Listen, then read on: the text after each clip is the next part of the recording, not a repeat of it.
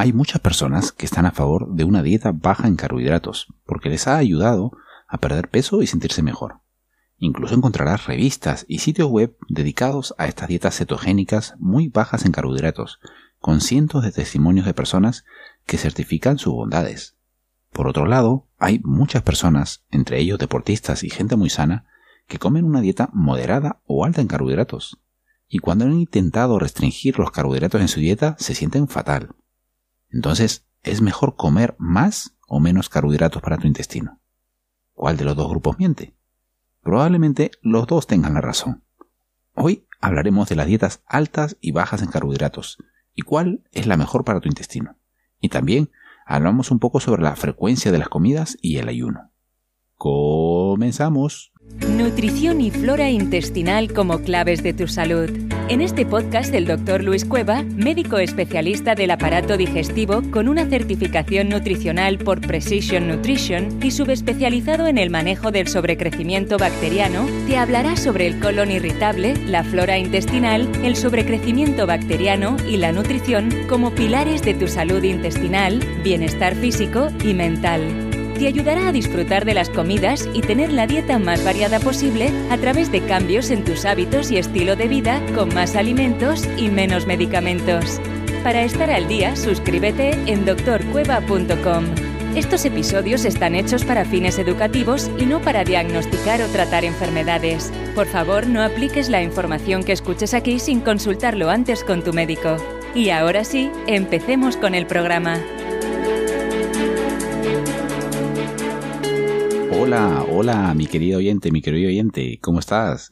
Nosotros estamos aquí genial, mi familia y yo estamos muy bien. Bueno, y específicamente yo me encuentro estupendo. Ahora muy bien, ya después de que ya han pasado las secuelas del resfriado y el catarrazo que me quedé prácticamente sin voz y que incluso un episodio del podcast no lo pude publicar. Una semana falté a, mi cita semanal del, del podcast.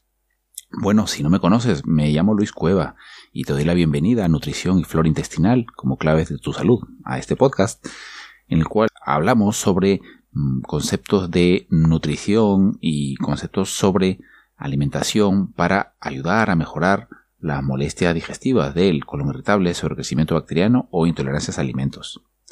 Y si es la primera vez que me escuchas, muchas gracias por darme un momento de tu tiempo. Me llamo Luis Cueva, soy médico digestivo y un apasionado de la nutrición y el estilo de vida saludable y seré tu anfitrión en este y el resto de episodios del podcast.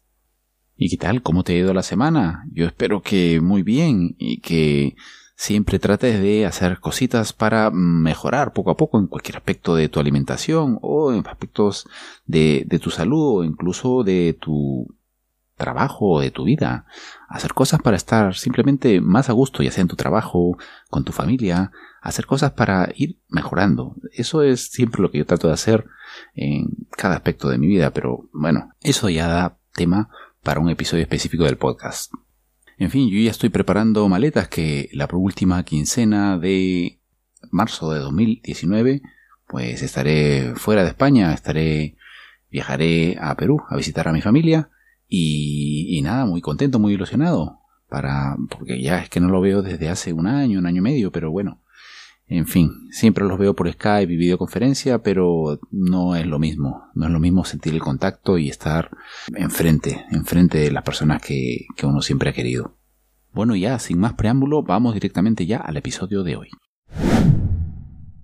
Teniendo en cuenta lo que debería ser una dieta saludable para el intestino, hemos hablado ya previamente en otros audios y en otros vídeos de que el principio básico para una dieta saludable para el intestino no es tanto el contenido nutricional, sino es sobre todo, primero, comer alimentos que no sean potencialmente alergénicos, que causen intolerancias, luego, comer alimentos que promuevan la alimentación y promuevan el crecimiento de las bacterias saludables del intestino, luego también alimentos que ayuden a controlar el nivel de azúcar en la sangre, y el cuarto punto, mm, también importantísimo para una dieta saludable intestinal, es que nos basemos sobre todo la alimentación en alimentos no procesados, alimentos naturales que vengan directamente de la naturaleza.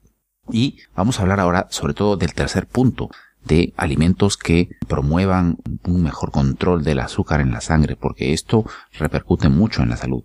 Es decir, una dieta que ayuda a controlar los niveles de azúcar en la sangre debe tener los niveles adecuados de carbohidratos. Es cierto que a algunas personas les va mejor con unas dietas que tengan más alta cantidad de contenido de carbohidratos y otros realmente van mucho mejor, toleran mejor y, se sienten mejor con dietas más bajas en carbohidratos. Pero la pregunta surge aquí, según todo lo que te he dicho, si una dieta saludable para el intestino debe tener cantidades adecuadas de nutrientes que, que promuevan el crecimiento de las bacterias y las bacterias no comen carbohidratos, no deberíamos tener mayores cantidades de carbohidratos en la dieta para que promuevan mayor alimentación de las bacterias y, crezcan más las bacterias saludables en el intestino? Sí, puede ser en parte cierto, pero recuerda que todos tenemos diferentes intestinos, diferentes organismos, diferentes microbiotas intestinales y por tanto necesitamos diferentes niveles de ingesta de cantidad de carbohidratos para que se pueda promover y alimentar a las bacterias saludables y también diferentes niveles para optimizar la cantidad adecuada de azúcar en la sangre. Recuerda que en ninguna de estas dietas tienes que intentar conseguir una determinada cantidad de carbohidratos estricta. Si estás en, la membresía y has intentado alguna de las primeras dietas de la primera etapa, en la membresía de problemas digestivos en la primera etapa, algunas de las dietas que recomiendo para mejorar la salud intestinal son la dieta paleo, paleo autoinmune, la dieta baja en FODMAPs, pero ninguna de estas dietas apunta a conseguir una cantidad determinada de carbohidratos al día. Pero es cierto que todas ellas de forma natural em, limitan la cantidad total de carbohidratos. Digamos que no son súper bajas en carbohidratos, no son dietas cetogénicas, pero son dietas moderadamente bajas en carbohidratos. De todas maneras, es importante que para estar segura, seguro de que estás haciendo las cosas bien, trata de chequear cada ciertos días mm, la cantidad diaria total de carbohidratos que estás ingiriendo. La idea con estas dietas que recomiendo en la primera etapa es estar en el rango moderado o bajo de ingesta de carbohidratos. ¿Y qué cosa es un rango moderado o bajo? A ver, más o menos no hay un consenso exacto, pero mm, se considera una ingesta alta de carbohidratos cuando es mayor de 175 gramos al día de carbohidratos. Se considera una ingesta moderada de carbohidratos cuando la ingesta es entre unos 100 a 175 gramos al día. Una ingesta baja ya se considera cuando es menos de 100 gramos al día y se considera muy baja o ultra baja en carbohidratos cuando es menos de 50 gramos al día de carbohidratos. Pero lo importante es que no te obsesiones midiendo las cantidades de carbohidratos. Simplemente mm, chequea a grosso modo que estás por ahí entre los 100 a 150, 175 gramos al día de carbohidratos mirándolo algunos días, no, no todos los días. Luego también es importante comer a intervalos regulares, cada 3 a 5 horas, a no ser que te sientas mejor saltándote algunas comidas. Y de eso vamos a hablar ahora en un momentito más sobre la, frecuencia de las comidas. Pero el panorama general de la etapa 1, de la etapa 1 de esta membresía para ayudar a, desinflamar el intestino y mejorar la salud intestinal es empezar con una dieta un poco más restrictiva, baja en componentes alergénicos de los alimentos y bajas en carbohidratos. Y luego a medida que el intestino se vaya desinflamando con la ayuda de la dieta y posteriormente en las siguientes etapas con los suplementos que en la membresía los vamos a trabajar lentamente, podrás volver a comer muchas veces estos dos tipos de alimentos, los alimentos que quizá te daban problemas de intolerancias, los alimentos energénicos que habías restringido inicialmente, y también se podrá aumentar la ingesta de carbohidratos hasta determinar los niveles óptimos que tu cuerpo necesita. Y esto lo vemos en la etapa 4 de reintroducción de alimentos.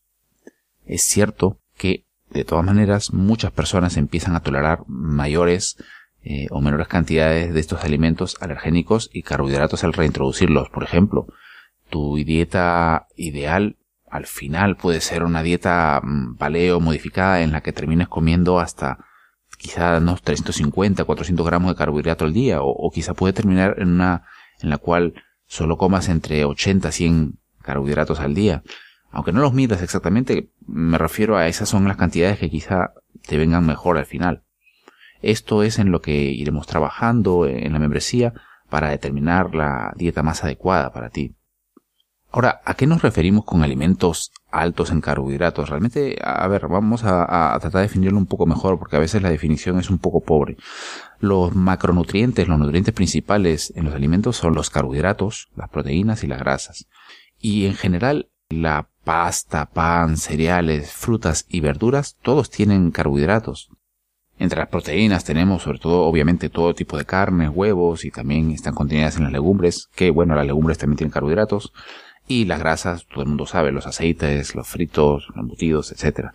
Pero en cuanto a los carbohidratos específicamente, hay varios tipos de carbohidratos, carbohidratos, alimentos con carbohidratos que son más densos en carbohidratos, como por ejemplo la patata, que una patata mediana puede tener unos 37 gramos de carbohidratos, en cambio una porción equivalente de brócoli puede tener 13 gramos de carbohidratos.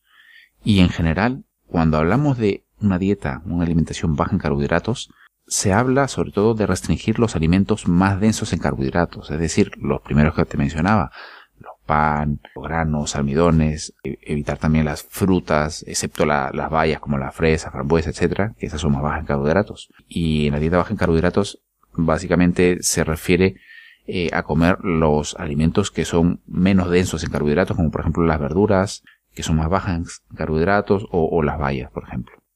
Hay dos razones por las que la ingesta adecuada de carbohidratos y la regulación de azúcar son importantes porque la estabilización del azúcar en la sangre promueve un peso saludable, promueve un mejor metabolismo, una energía y unos mejores niveles de las hormonas del estrés. Y también porque una ingesta apropiada de carbohidratos ayudará a optimizar tu microbiota intestinal, como te he mencionado antes, en lo que es una dieta saludable para el intestino. Luego, hay que tener en cuenta que hay mucha confusión sobre la cantidad adecuada de carbohidratos a ingerir. ¿Es mejor ingerir una ingesta alta o baja en carbohidratos? Si te pones a buscar en Internet, encontrarás un mar de información, encontrarás páginas enteras y grupos de gente que habla de la dieta baja en carbohidratos o ultra baja en carbohidratos y sus beneficios, encontrarás testimonios de un montón de personas y también puedes encontrar lo otro, que hay gente que hace dieta bajas en grasas, dietas que comen más altas cantidades de carbohidratos de deportistas y también testimonios. Y es que son falsos testimonios o la gente se lo está inventando, probablemente no. Lo que pasa es que hay algunas personas que encuentran beneficio con una ingesta alta en carbohidratos y otras personas que no.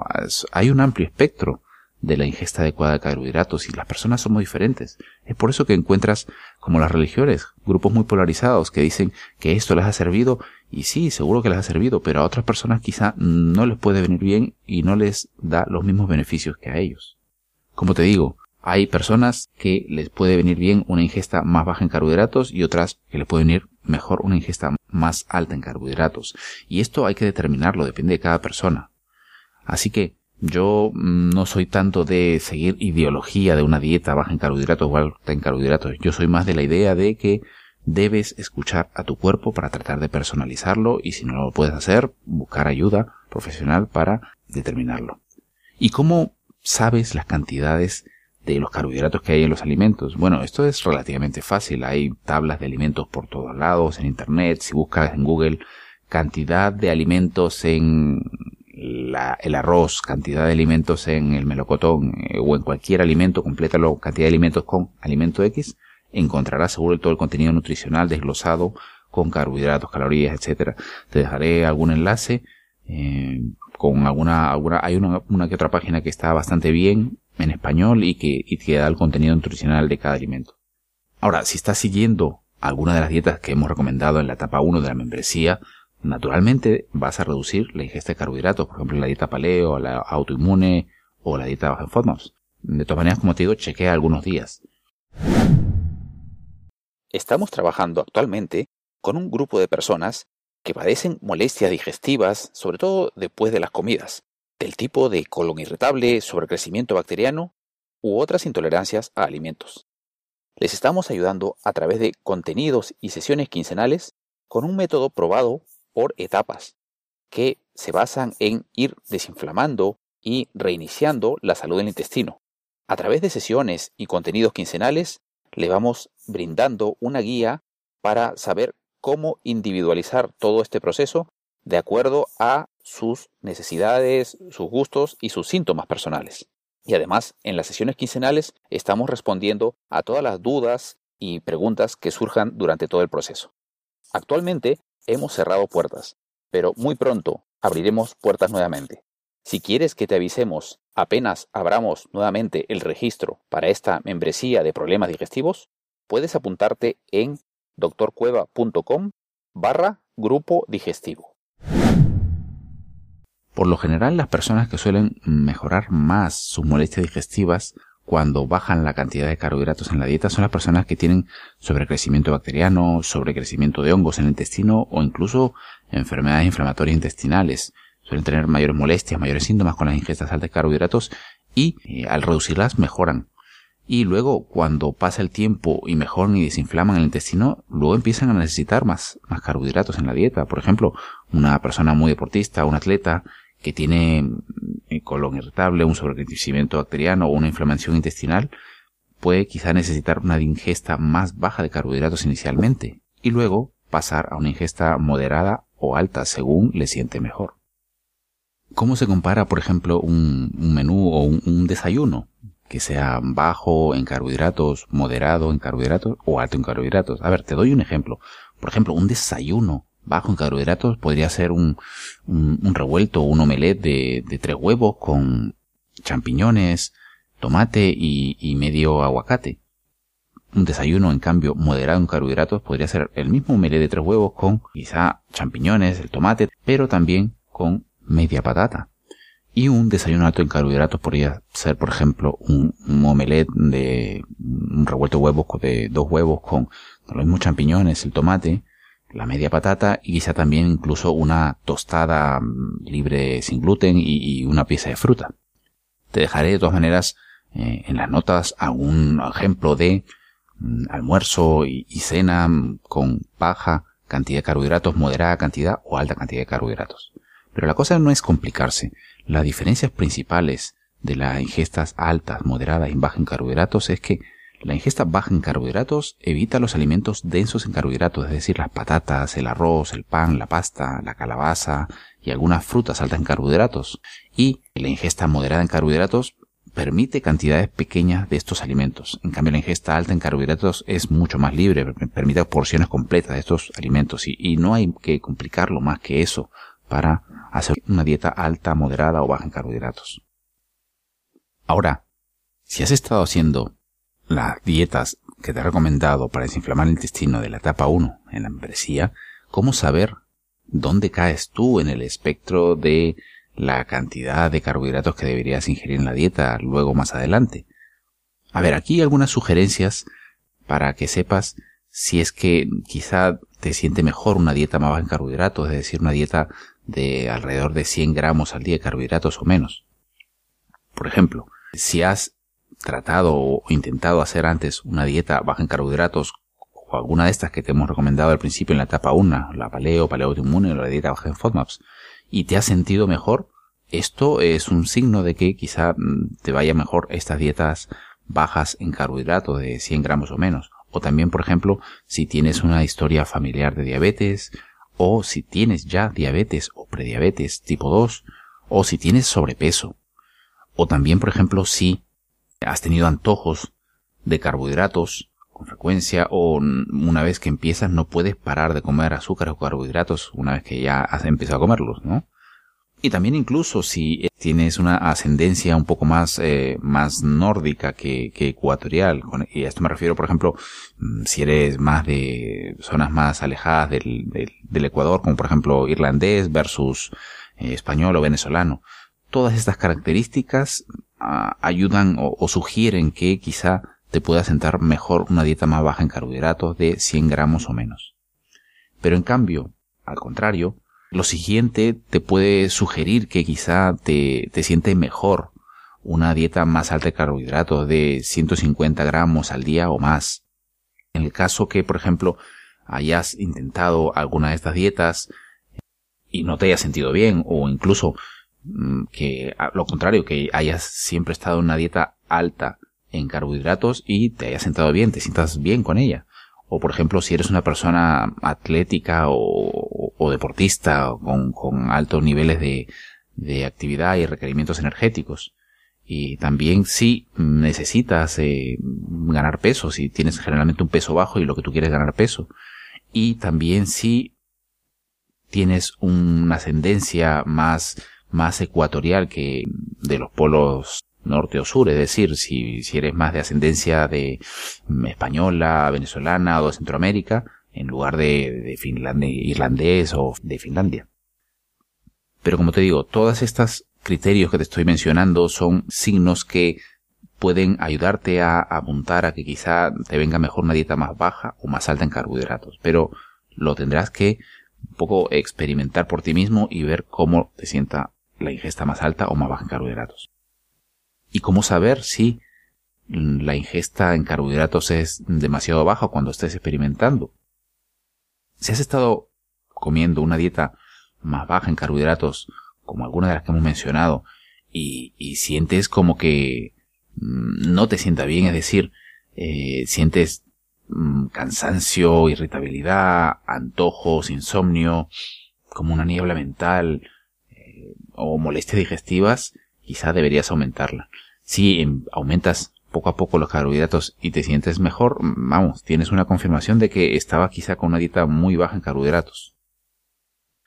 Si, por el contrario, al aumentar la cantidad de carbohidratos en la dieta no experimentas ningún cambio, probablemente los carbohidratos no eran el problema que estaba dando esas molestias.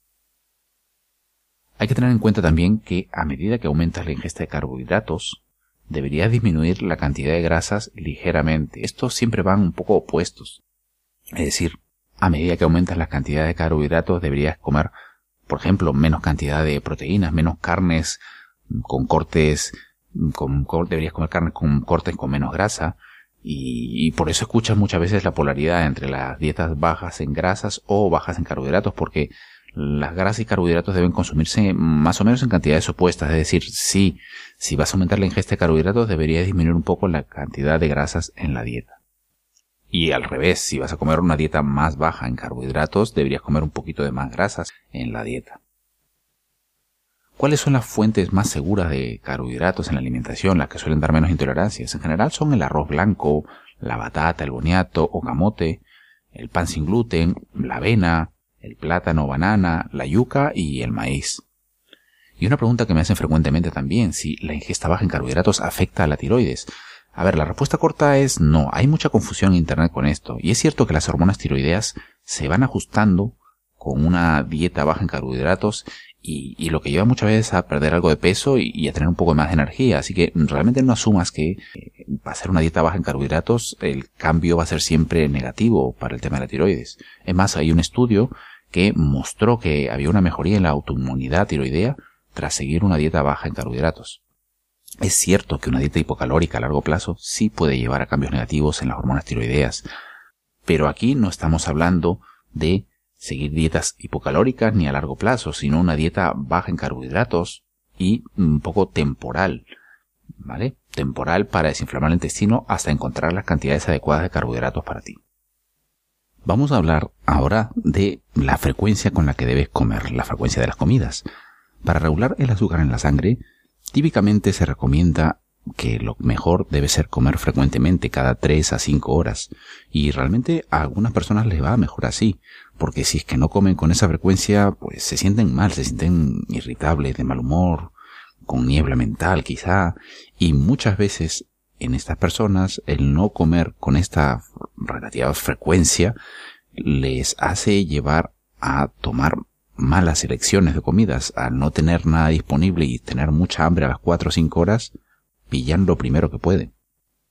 Por ejemplo, te preparaste una ensalada con un pollo a la plancha para llevártelo al trabajo. Perfecto, y dices, mm, luce muy apetitoso. Esto es fácil, realmente esto de hacer dieta y comer sano es relativamente fácil y entonces te lo llevas. Pero luego, ¿qué pasa? ¿Te olvidaste de comerlo al mediodía, a la hora que pensabas, a la una y media, por temas de trabajo y que estabas muy agobiado, muy atareado, y luego llega a las dos de la tarde, dos y media, que han pasado incluso una hora más y media de la hora que pensabas y han pasado como cinco horas, seis horas del desayuno, y realmente estás famélico, estás muerta, muerto de hambre. Y dices, bueno, yo este pollo es que ahora mismo ni me apetece. Y bajas a la cafetería, donde ves a los compañeros del trabajo comiendo unos sofritos o una pizza, y dices, bueno, al diablo, el pollo y la ensalada para la noche. Muchas veces el dejar pasar muchas horas y cambia nuestro humor, nos da también antojos y esto nos lleva a tener malas selecciones de alimentos. Pero otro punto a considerar con respecto a la frecuencia de las comidas es el hecho de espaciarlo y tener muchas horas sin comer nada, es decir, eh, una especie de ayuno. Y esto es importante considerarlo desde el punto de vista intestinal, el tema del ayuno periódico que le da un descanso a tu intestino. Si has estado o estás en la membresía de problemas digestivos, sabes que es una de las herramientas que recomiendo, mm, el ayuno modificado o el ayuno periódico, para darle un descanso a tu intestino, darle un reposo. Y muchas veces pongo este, el ejemplo de cuando eres una persona que le gusta hacer mucho ejercicio, sobre todo de las piernas, correr, running o, algún tipo de ejercicio parecido, ¿qué pasa? Quizá puedes entrenar 10, 15 kilómetros diarios. ¿Y qué pasa si tienes un esguince de tobillo? Realmente tienes que hacer reposo para que te mejores y puedas volver a correr más. Definitivamente, estando con el esguince de tobillo, si sigues corriendo y corriendo las mismas cantidades, tardarás mucho más, estarás adolorido y tardará mucho más en mejorarse y curarse tu tobillo. Esto es un ejemplo similar. Si está tu intestino inflamado, necesitas muchas veces darle un reposo, por lo menos temporal. Obviamente, por el intestino cogemos todos los nutrientes, así que es que no puedes estar dándole un reposo de días, pero quizá unas horas, o un día, o un día y medio, dos días, pueden ser suficientes para mejorar y aliviar algunas molestias. Definitivamente las personas somos diferentes y algunas personas se sienten mejor comiendo menos frecuentemente. algunas personas les va bien comiendo solamente dos comidas al día, se saltan al desayuno y solamente el almuerzo y la cena. Y de hecho se han visto mm, varios beneficios del ayuno intermitente, sobre todo en el colon irritable y la enfermedad inflamatoria intestinal. Haré algunas notas de estos estudios. Pero saltarse las comidas y estar muchas horas sin comer no enlentece el metabolismo y evitar el desayuno, que dicen es la comida más importante del día, ¿e-, ¿es realmente útil evitar el desayuno, saltárselo? Bueno, son preguntas mm, justas, preguntas mm, perfectamente comprensibles, pero ¿qué hacemos cuando tenemos este tipo de preguntas? ¿Irnos a Internet y mirar todo lo que publica todo el mundo? No, yo creo que lo mejor es mirar las evidencias, mirar los estudios que hay, como te he dicho siempre, y Mm, respecto a esto, por ejemplo, hay varios, eh, varias revisiones sistemáticas, varios metaanálisis. Por ejemplo, hay un metaanálisis que habla mm, del ayuno, de saltarse las comidas, y encuentran un leve beneficio en la composición corporal, pero realmente mm, no pueden sacar datos concluyentes porque refieren que hay datos limitados. Luego hay otra revisión sistemática también que habla de los beneficios de la salud del ayuno o saltarse las comidas.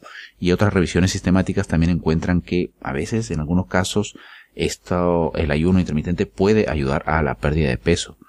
Y en general, la tendencia de la mayoría de los estudios que hay sobre el ayuno y el ayuno intermitente es que no hay realmente unos efectos negativos o incluso que puede haber leves beneficios en la composición corporal.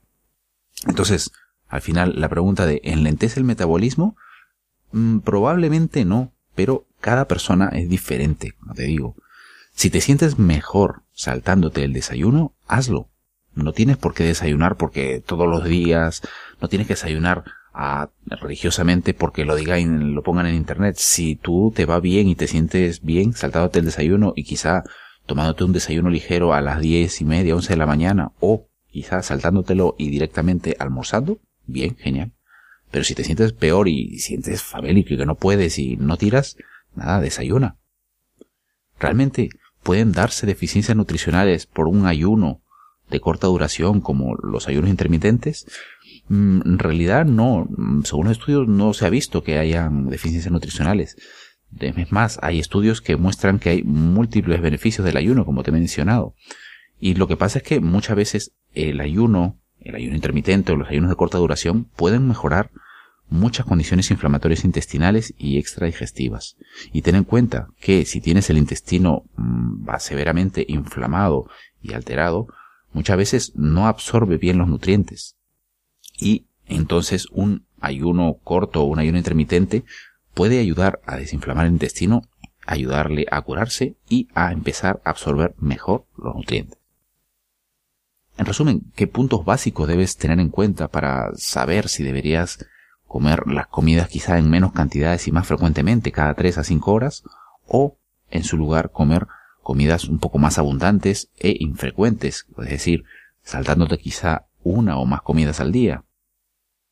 A ver, es probable que te vaya mejor saltándote las comidas, es decir, haciendo quizá dos comidas al día o, haciendo alguna especie de ayuno, saltándote el desayuno, quizá te vaya mejor si es que alguna vez por temas de personales te has dado cuenta que te sientes mejor saltándote el desayuno, saltándote algunas comidas, o quizá también te vaya mejor si si te notas que mm, realmente llegas a la hora del almuerzo de la cena, pero no estás hambriento, realmente llegas normal, sin mucha hambre. O quizá si estás en la membresía y hemos pasado por la etapa 1, quizá también te puede venir mejor saltarte las comidas si mm, te has sentido mejor, bastante bien, cuando hemos hecho el ayuno líquido, el ayuno modificado. Pero por otro lado, quizá te vaya mejor comiendo más frecuentemente cada 3 a 5 horas si mm, cuando has hecho Ah, por algún motivo te has tenido que saltar comidas, te sientes fatal, te sientes mal, mm, irritable, de mal humor, fatigado, hambriento, que no te puedes concentrar, o quizá que llegas a las comidas, al almuerzo, a la cena, llegas hambriento, que te devorarías un caballo. O quizá si has estado en el estado en la membresía y has hecho el ayuno líquido modificado, quizá te has sentido fatal, te has sentido también muy irritable, con mucha fatiga, mucho cansancio y que no podías tirar con tu cuerpo. Y por último, quería hablarte del tema de la fibra. El tema de la fibra es, es un tema también muy importante y que le preocupa a muchas personas con problemas digestivos, de colon irritable, crecimiento bacteriano. Definitivamente, en las etapas iniciales, en la etapa 1 de reinicio intestinal de la membresía, lo que tratamos es de desinflamar el intestino y definitivamente las dietas que yo recomiendo suelen ser al principio más bajas en fibra. Pero ¿qué pasa? A medida que vayamos avanzando en las etapas y se vaya desinflamando el intestino, la ingesta de fibra de forma natural irá aumentando. Esto va a pasar de forma natural porque uno empezará a comer más verdura, más fruta, más granos y poco a poco los irá tolerando mejor. Sin embargo, algunas personas que tienen colon irritable, sobrecrecimiento bacteriano o enfermedad inflamatoria intestinal, o incluso simplemente sin tener ellos cualquier tipo de inflamación intestinal, eh, el aumentar la fibra muy rápidamente les puede agravar los síntomas, les puede empeorar. O sea que realmente al empezar a comer las verduras y la fibra dietética, si uno nota que eh, se está, le está dando muchas molestias el aumento de la fibra, hay que intentar comer un poquito menos de fibra, es decir, aumentarlo muy, muy gradualmente. Por ejemplo, si uno nota que al aumentar la ingesta de verduras, de frutas, empiezan más molestias, hay que tratar de enfocarse en las fibras más, suaves, es decir, por ejemplo, las verduras, eh, evitar las ensaladas crudas, tratar de comer las verduras más bien todas cocidas o al vapor. Y también puede ser, en, eh, aparte de cocidas o al vapor, puede ser quizá eh, salteadas. También, en estos casos, si hay molestias al, meter las verduras y la fruta, al ir aumentando las cantidades, puede ser útil eh, evitar la piel de las frutas, eh, la cáscara y, las semillas de las frutas y de las verduras, porque son más difíciles, más duras de digerir y pueden ser algo irritantes.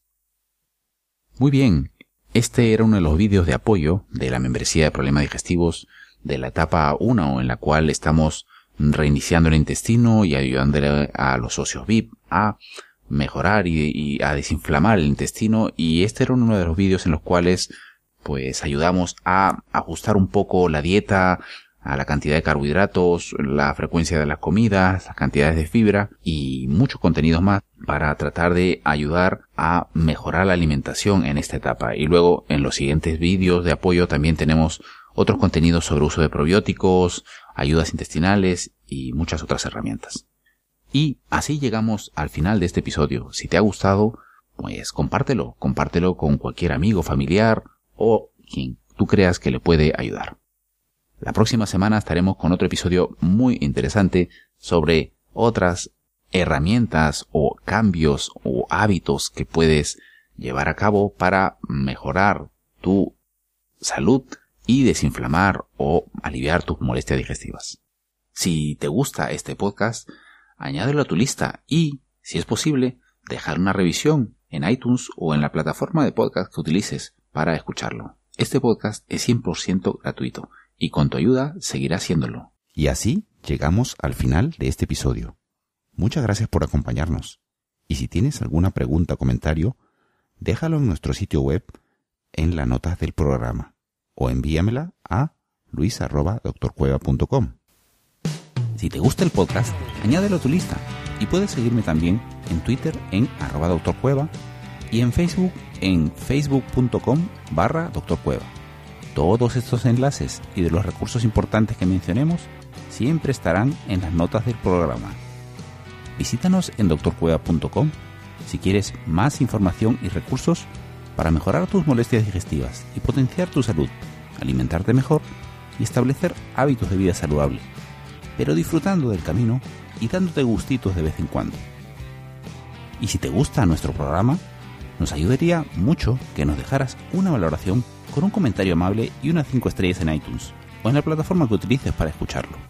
Este podcast es 100% gratuito y eso nos ayudará a seguir manteniéndolo, pero sobre todo podrá llegar a más personas y les ayudarás a mejorar su salud ellos mismos. Eso es todo por hoy. Y hasta la próxima.